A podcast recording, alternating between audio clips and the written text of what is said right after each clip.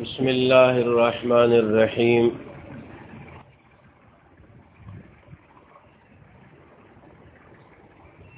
انسان علم حاصل کرتا ہے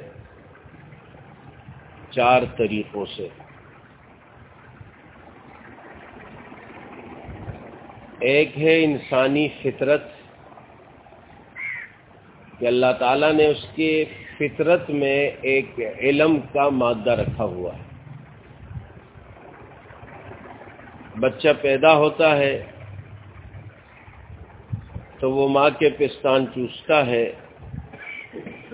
یہ علم اس کے اندر اللہ نے فطرت میں رکھا۔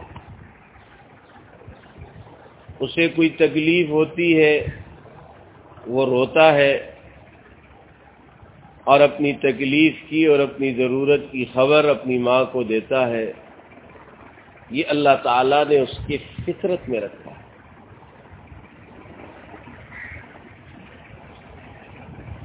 سب حسم رب کل اعلی الذي خلق فسوى والذي قدر فہدا۔ پاکی بیان کرو، اس رب کی جو بہت بلند و بالا ہے۔ جب یہ آیت نازل ہوئی تو رسول اللہ صلی اللہ علیہ وسلم نے فرمایا، پڑھو، سبحان ربی الاعلی سبحان ربی الاعلی پاک ہے میرا رب، جو بہت بلند و بالا ہے۔ تو اللہ تعالیٰ فرماتے ہیں، اس رب کی تصویر کرو، جو اپنی صفات و ذات کے اعتبار سے بہت بلند ہے۔ خلق فسوا، جس نے مخلوق کو بنایا فسوا اور انہیں برابر اور درست تخلیق میں رکھا۔ اللہ تعالیٰ نے ہمیں پیدا کیا۔ ہماری انگلیاں، ہمارے جوڑ، ہمارے اعضا ہماری آنکھیں، ہمارے کان، ہماری ناک، ہماری بھویں، ہر چیز ایک ترتیب کے ساتھ ہے۔ یہ نہیں کہ کسی کی کانک اوپر ہو گئی، کسی کی کانک نیچے ہو گئی، کسی کی ناک اوپر ہو گئی، نیچے ہو گئی، انگلیاں آگے ہو گئی، پیچھے ہو گئی۔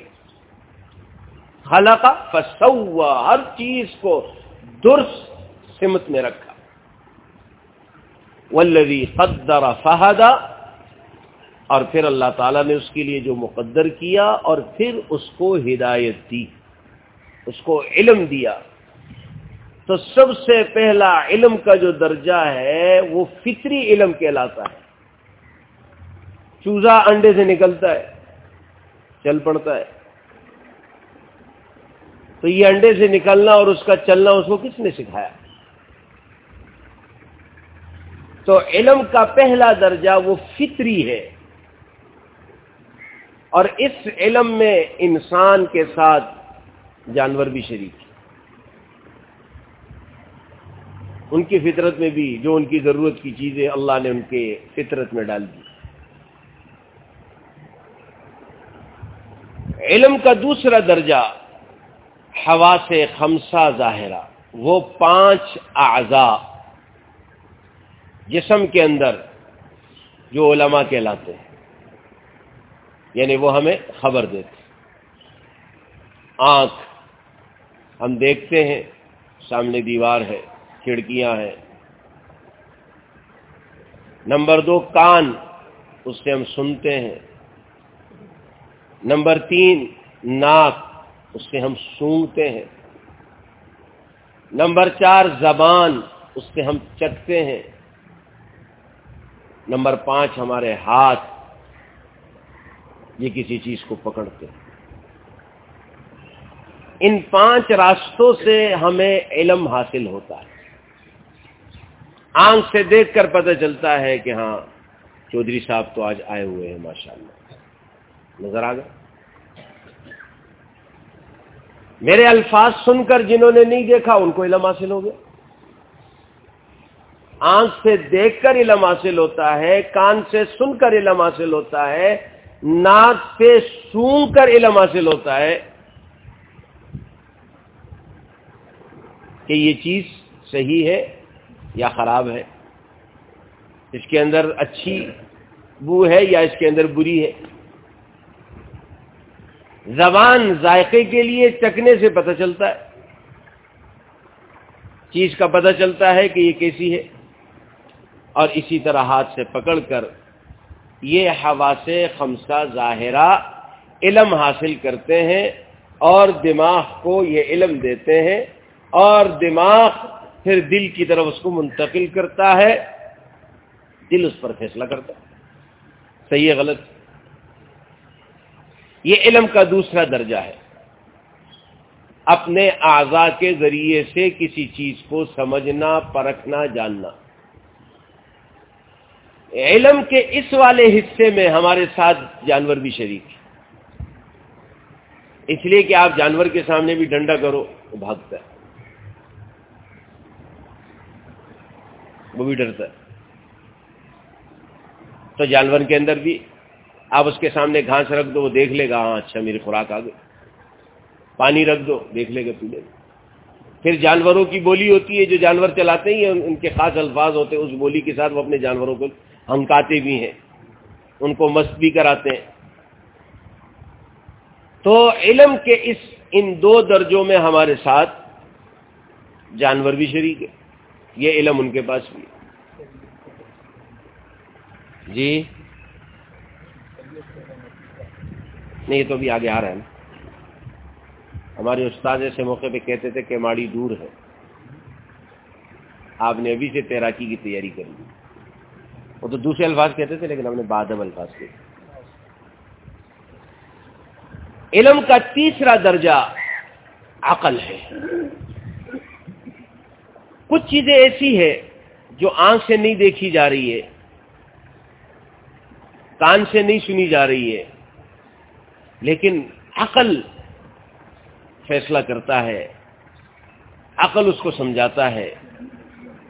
یہ جو علم کا درجہ ہے، اس میں انسان جانوروں سے ممتاز ہو جاتا ہے۔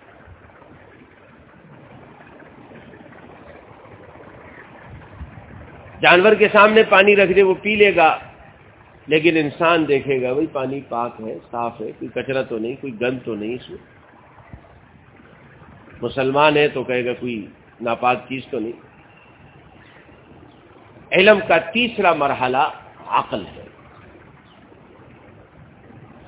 یہ جو علم کے ذرائع ہیں جتنے بھی، ہر ایک کا اپنا میدان ہے۔ مثال کے طور پر مجھے دیکھنے سے پتہ چل رہا ہے کہ سامنے کھڑکیاں ہیں اور ایک عمارت ہے۔ لیکن اگر میں آنکھیں بند کروں اور میں کان کے ذریعے سے، ناک کے ذریعے سے، زبان کے ذریعے سے دیکھنا چاہوں، تو نہیں دیکھ سکتا۔ یہ ان کا کام ہی نہیں ہے۔ میں کہوں، نہیں نہیں مطلب کوئی ایک کھڑکی کا پلہ تو نظر آ جائے نا کان سے۔ تو اتنی ساری کھڑکیوں میں ایک کھڑکی کا پلہ کیا، اس کی کنڈی بھی نظر نہیں ہے اس کا کام ہی نہیں ہے نا بھائی۔ دیکھنے کا کام تو اس دائرے کا ہے۔ یہ دیکھتا ہے۔ اب میں کان بند کر لوں اور میں کہوں آنکھوں سے سننا شروع کر دوں، یہ نہیں ہو سکتا۔ سننا اس کا کام ہے۔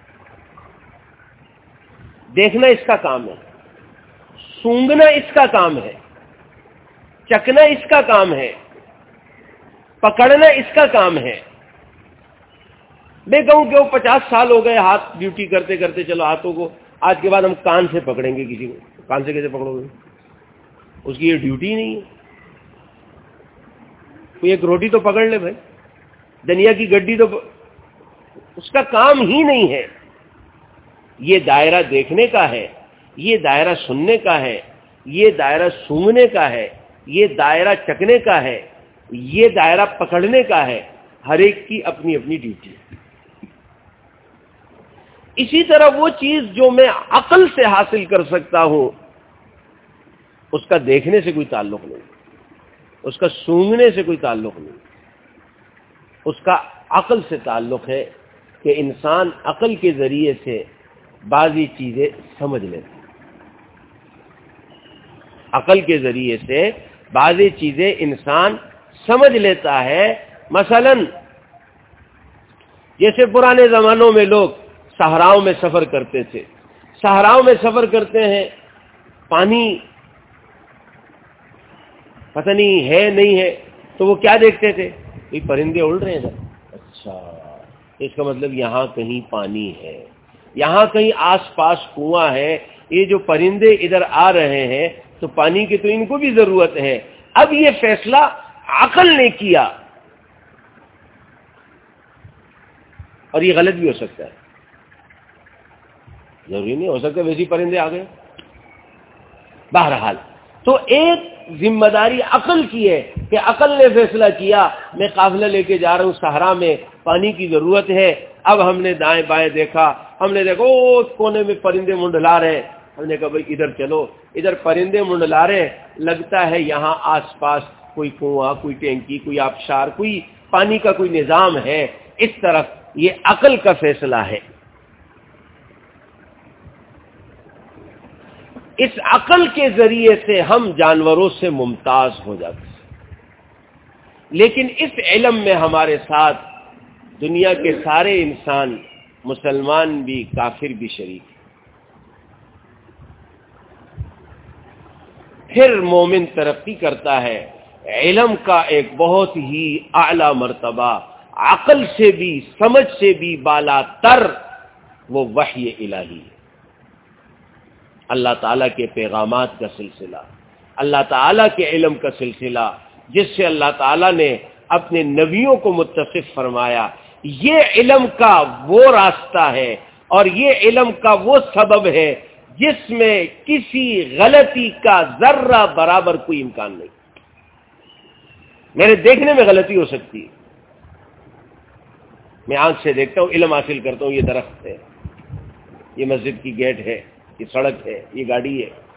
لیکن اس میں بھی غلطی ہو سکتی اس کی مثال دیتے ہیں، جیسے بعض دفعہ جب ہم ریل میں سفر کر رہے ہوتے ہیں، تو ہمیں لگ رہا ہوتا ہے یہ درخت بھی چل رہے ہیں۔ جبکہ وہ درخت نہیں چل رہے ہوتے ریل چل رہی ہوتی تو آنکھ کے ذریعے سے حاصل ہونے والا علم میں دھوکہ ہو سکتا ہے۔ بسا اوقات ایک خالی ستری سڑک پر جب آپ سفر کرتے ہیں اور دوپہر کا وقت ہوتا ہے تو ایسا لگتا ہے آگے پانی ہے۔ آنکھ یہ دکھا رہا ہوتا ہے کہ آگے پانی ہے سراف لیکن جو جو آپ جاتے ہیں، کوئی پانی نہیں بھی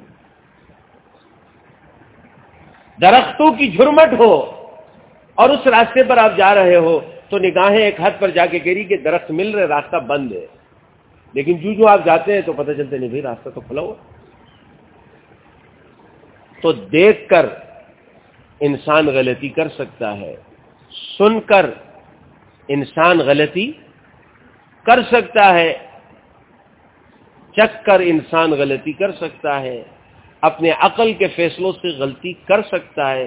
کتنے بڑے بڑے فیصلے ہوتے ہیں اور بڑے بڑے عقل مند جمع ہوتے ہیں، بڑے بڑے ماہرین جمع ہوتے ہیں، بڑی بڑی تعمیرات ہوتی ہے کروڑوں روپے لگتے ہیں، بڑے بڑے پروجیکٹ بنتے ہیں، لیکن بعد میں جا کر بازے بالکل فیل ہو جاتے ہیں۔ بلڈنگ ہی فیل ہو جاتی، کوئی آتے ہی نہیں اس میں۔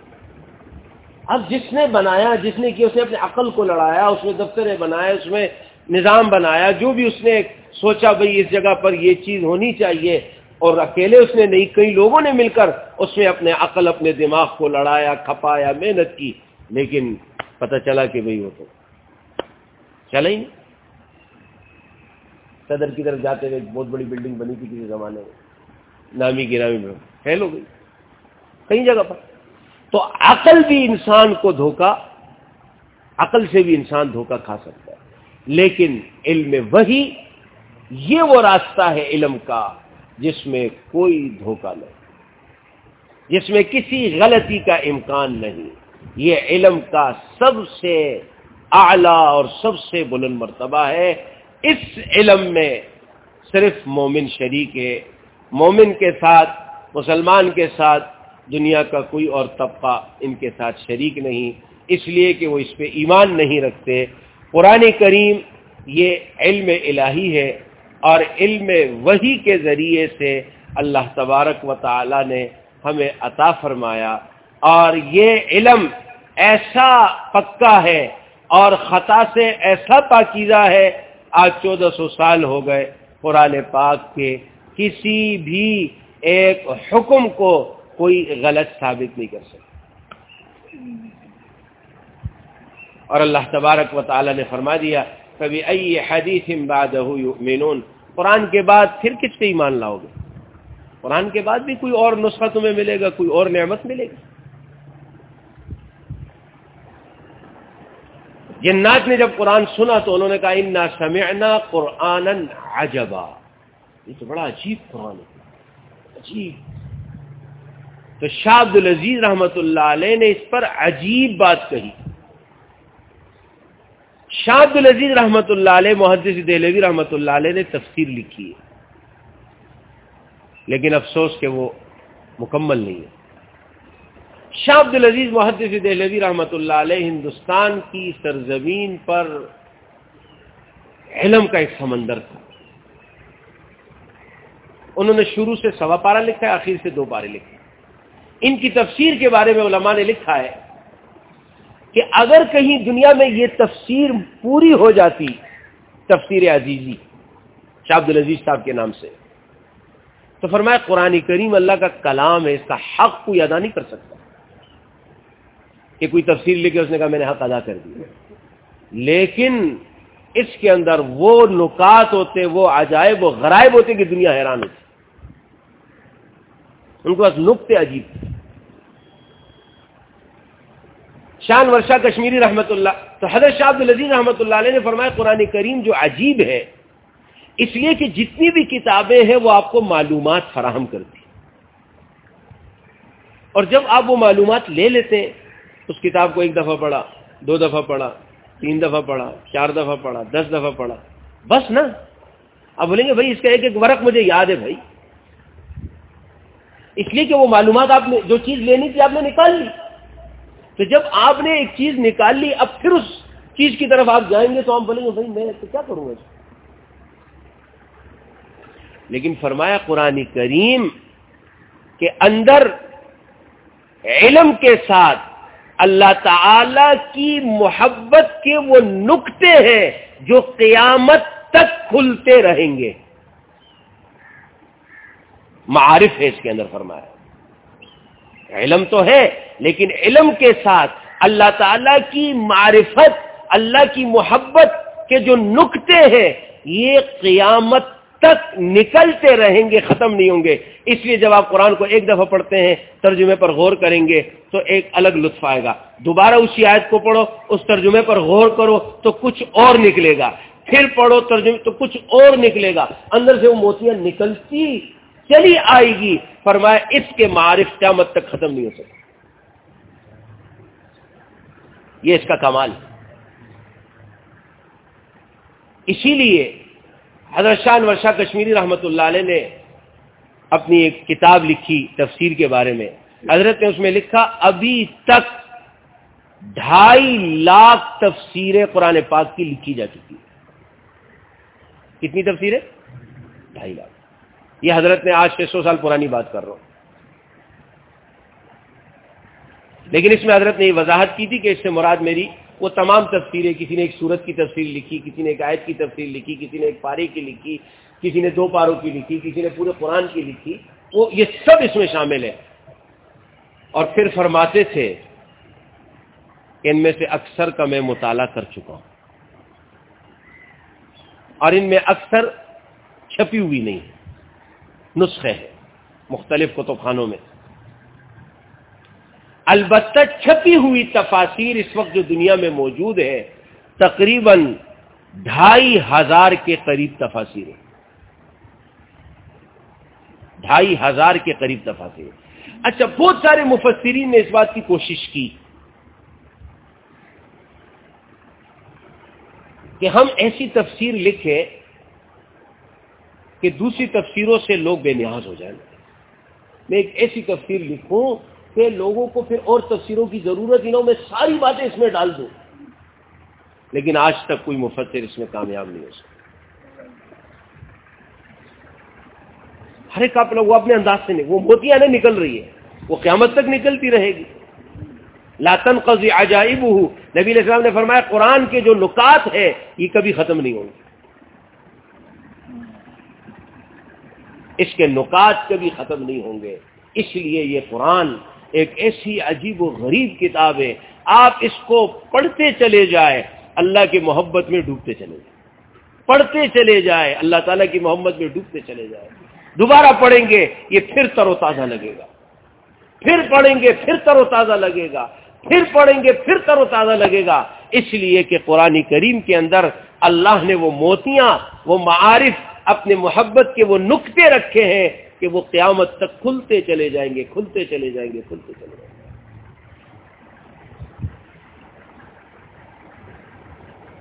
تو قرآن کریم علم وحی کے ذریعے سے ہمیں حاصل ہوا اور آ حضرت صلی اللہ علیہ وسلم پر تیئیس سال کے عرصے میں اتر تھوڑا تھوڑا تھوڑا۔ اور یہ ہمارے نبی کا زندہ معجزہ ہے۔ اسی لیے رسول اللہ صلی اللہ علیہ وسلم نے فرمایا، قیامت کے دن سب سے زیادہ بڑی امت میری ہوگی۔ اس لیے کہ میں دنیا سے چلا جاؤں گا، لیکن میرا معجزہ، میری لائی ہوئی کتاب موجود ہے۔ انبیاء گئے، معجزے بھی گئے۔ موسا علیہ السلاۃ والسلام کا معجزہ تھا کہ لاٹھی سام بن جاتی تھی۔ آپ کا ہاتھ روشن ہو جاتا تھا۔ موسا علیہ السلام گئے، آپ کے معجزے بھی گئے۔ آج اگر ہم کسی یہودی سے کہیں کہ بھائی موسا علیہ السلام اللہ کے نبی، ہمارا ایمان ہے کہ قرآن میں ہے، لیکن آپ تو قرآن کو نہیں مانتے، آپ ثابت کرو۔ وہ کہیں گے جی ان کی لاٹھی سانپ بنتی تھی، ان کا تو کام ہوتے تھے۔ میں تو آج گیارہ ستمبر دو ہزار اٹھارہ کی بات کر رہا ہوں۔ کہ آج مجھے ثابت کر کے دکھائیں کہ موسا علیہ السلام اللہ کے نبی، آپ کے پاس کیا نشانی ہے؟ آج میں کسی عیسائی سے کہتا ہوں، عیسیٰ علیہ السلاۃ والسلام اللہ کے نبی ہے میرا ایمان ہے، اس لیے کہ قرآن پاک میں ان کا ذکر ہے۔ لیکن آپ کا قرآن پہ ایمان نہیں ہے، آپ اس کو نہیں پیش کر سکتے۔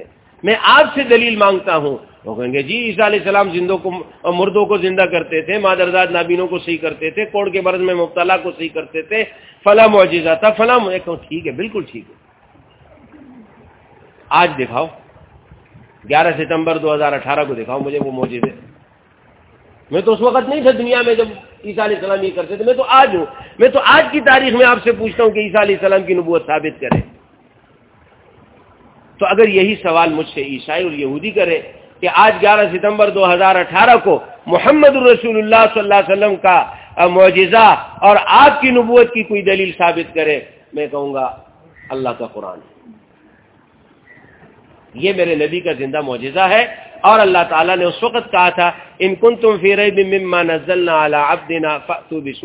مثل ہم نے اپنے بندے کو جو کتاب دی ہے، اگر یہ انسانوں کی بنائی ہوئی ہے، اللہ تعالیٰ کی اتاری ہوئی نہیں ہے، تو ایک صورت بنا کے دکھا دو۔ چودہ سو سال سے قرآن یہ چیلنج کر رہا ہے اور پھر ساتھ میں کہا علم تفعلو ولن تفعلو اگر تم ایسا نہ کر سکو اور یہ سن لو، کبھی بھی تم ایسا نہیں کر سکو گے۔ یہ میرے نبی کا زندہ معجزہ ہے۔ ہر مسلمان یہ دعویٰ کر سکتا ہے کہ میں جس دین پر ہوں وہ اللہ کا سچا دین ہے، یہ اللہ کی سچی کتاب ہے، جس پر میرا ایمان ہے۔ اگر یہ اللہ کی کتاب نہیں ہے تو پھر مخلوق کیے مخلوق کیے تو آپ بنا کے دکھا دو، دنیا میں، ہر زمانے میں کافروں کی حکومتیں زیادہ۔ کافروں کے پاس دولت زیادہ، کافروں کے پاس افراد زیادہ۔ کافروں کے پاس طاقت زیادہ ایسا ہی ہے۔ آج بھی دنیا میں کتنے سات ارب لوگ ہیں؟ ایک ارب، سوا ارب مسلمان ہیں بقیہ سارے کافر ہیں۔ چھ ارب پونے چھ ارب کافر ہیں۔ حکومتیں ان کی زیادہ، افراد ان کے زیادہ، دولت ان کے پاس، طاقت ان کے پاس۔ پھر اس کتاب کا مقابلہ کیوں نہیں کر پاتے؟ معلوم ہوا، یہ اللہ کی سچی کتاب ہے، کسی مخلوق کی بنائی ہوئی نہیں۔ یہ میرے نبی کا زندہ موجودہ ہے، جو میرے لیے باعث فخر ہے۔ یہ قیامت تک ہمارے نبی کی نبوت اور رسالت اور اللہ تعالیٰ کی وحدانیت کا اعلان کرتا ہے۔ تو یہ قرآن کریم اللہ تعالیٰ کے معارف کا خزانہ ہے۔ اس سے موتیاں نکلتی رہیں گی، نکلتی رہیں گی، کبھی بھی ختم نہ ہوں گی۔ اللہ تعالیٰ ہماری وابستگی قرآن کریم سے رکھے۔ اللہ ہمارے دلوں میں اس کی محبت رکھے۔ اللہ ہمارے دلوں کی باغ و بہار بنا دے قرآن۔ انتج القرآن ربی عقل بھی وہ دعا مجھے مل گئی الحمد وہ دعا حضرات کو انشاءاللہ کچھ دنوں میں مل جائے گی انشاءاللہ۔ الحمد للہ رب العالمین۔ والصلاة والسلام على سيد الأنبياء والمرسلين اللهم ربنا آتنا في الدنيا حسنة وفي الآخرة حسنة وقنا عذاب النار۔ ربنا لا تزغ قلوبنا بعد إذ هديتنا. وهب لنا من لدنك رحمة إنك أنت الوهاب. رب اغفر وارحم وأنت خير الراحمين. رب اغفر وارحم وأنت خير الراحمين. صلى الله تعالى على خير خلقه، محمد وآله وصحبه أجمعين. برحمتك يا رب اشراق پڑھ لیجیے وقت ہو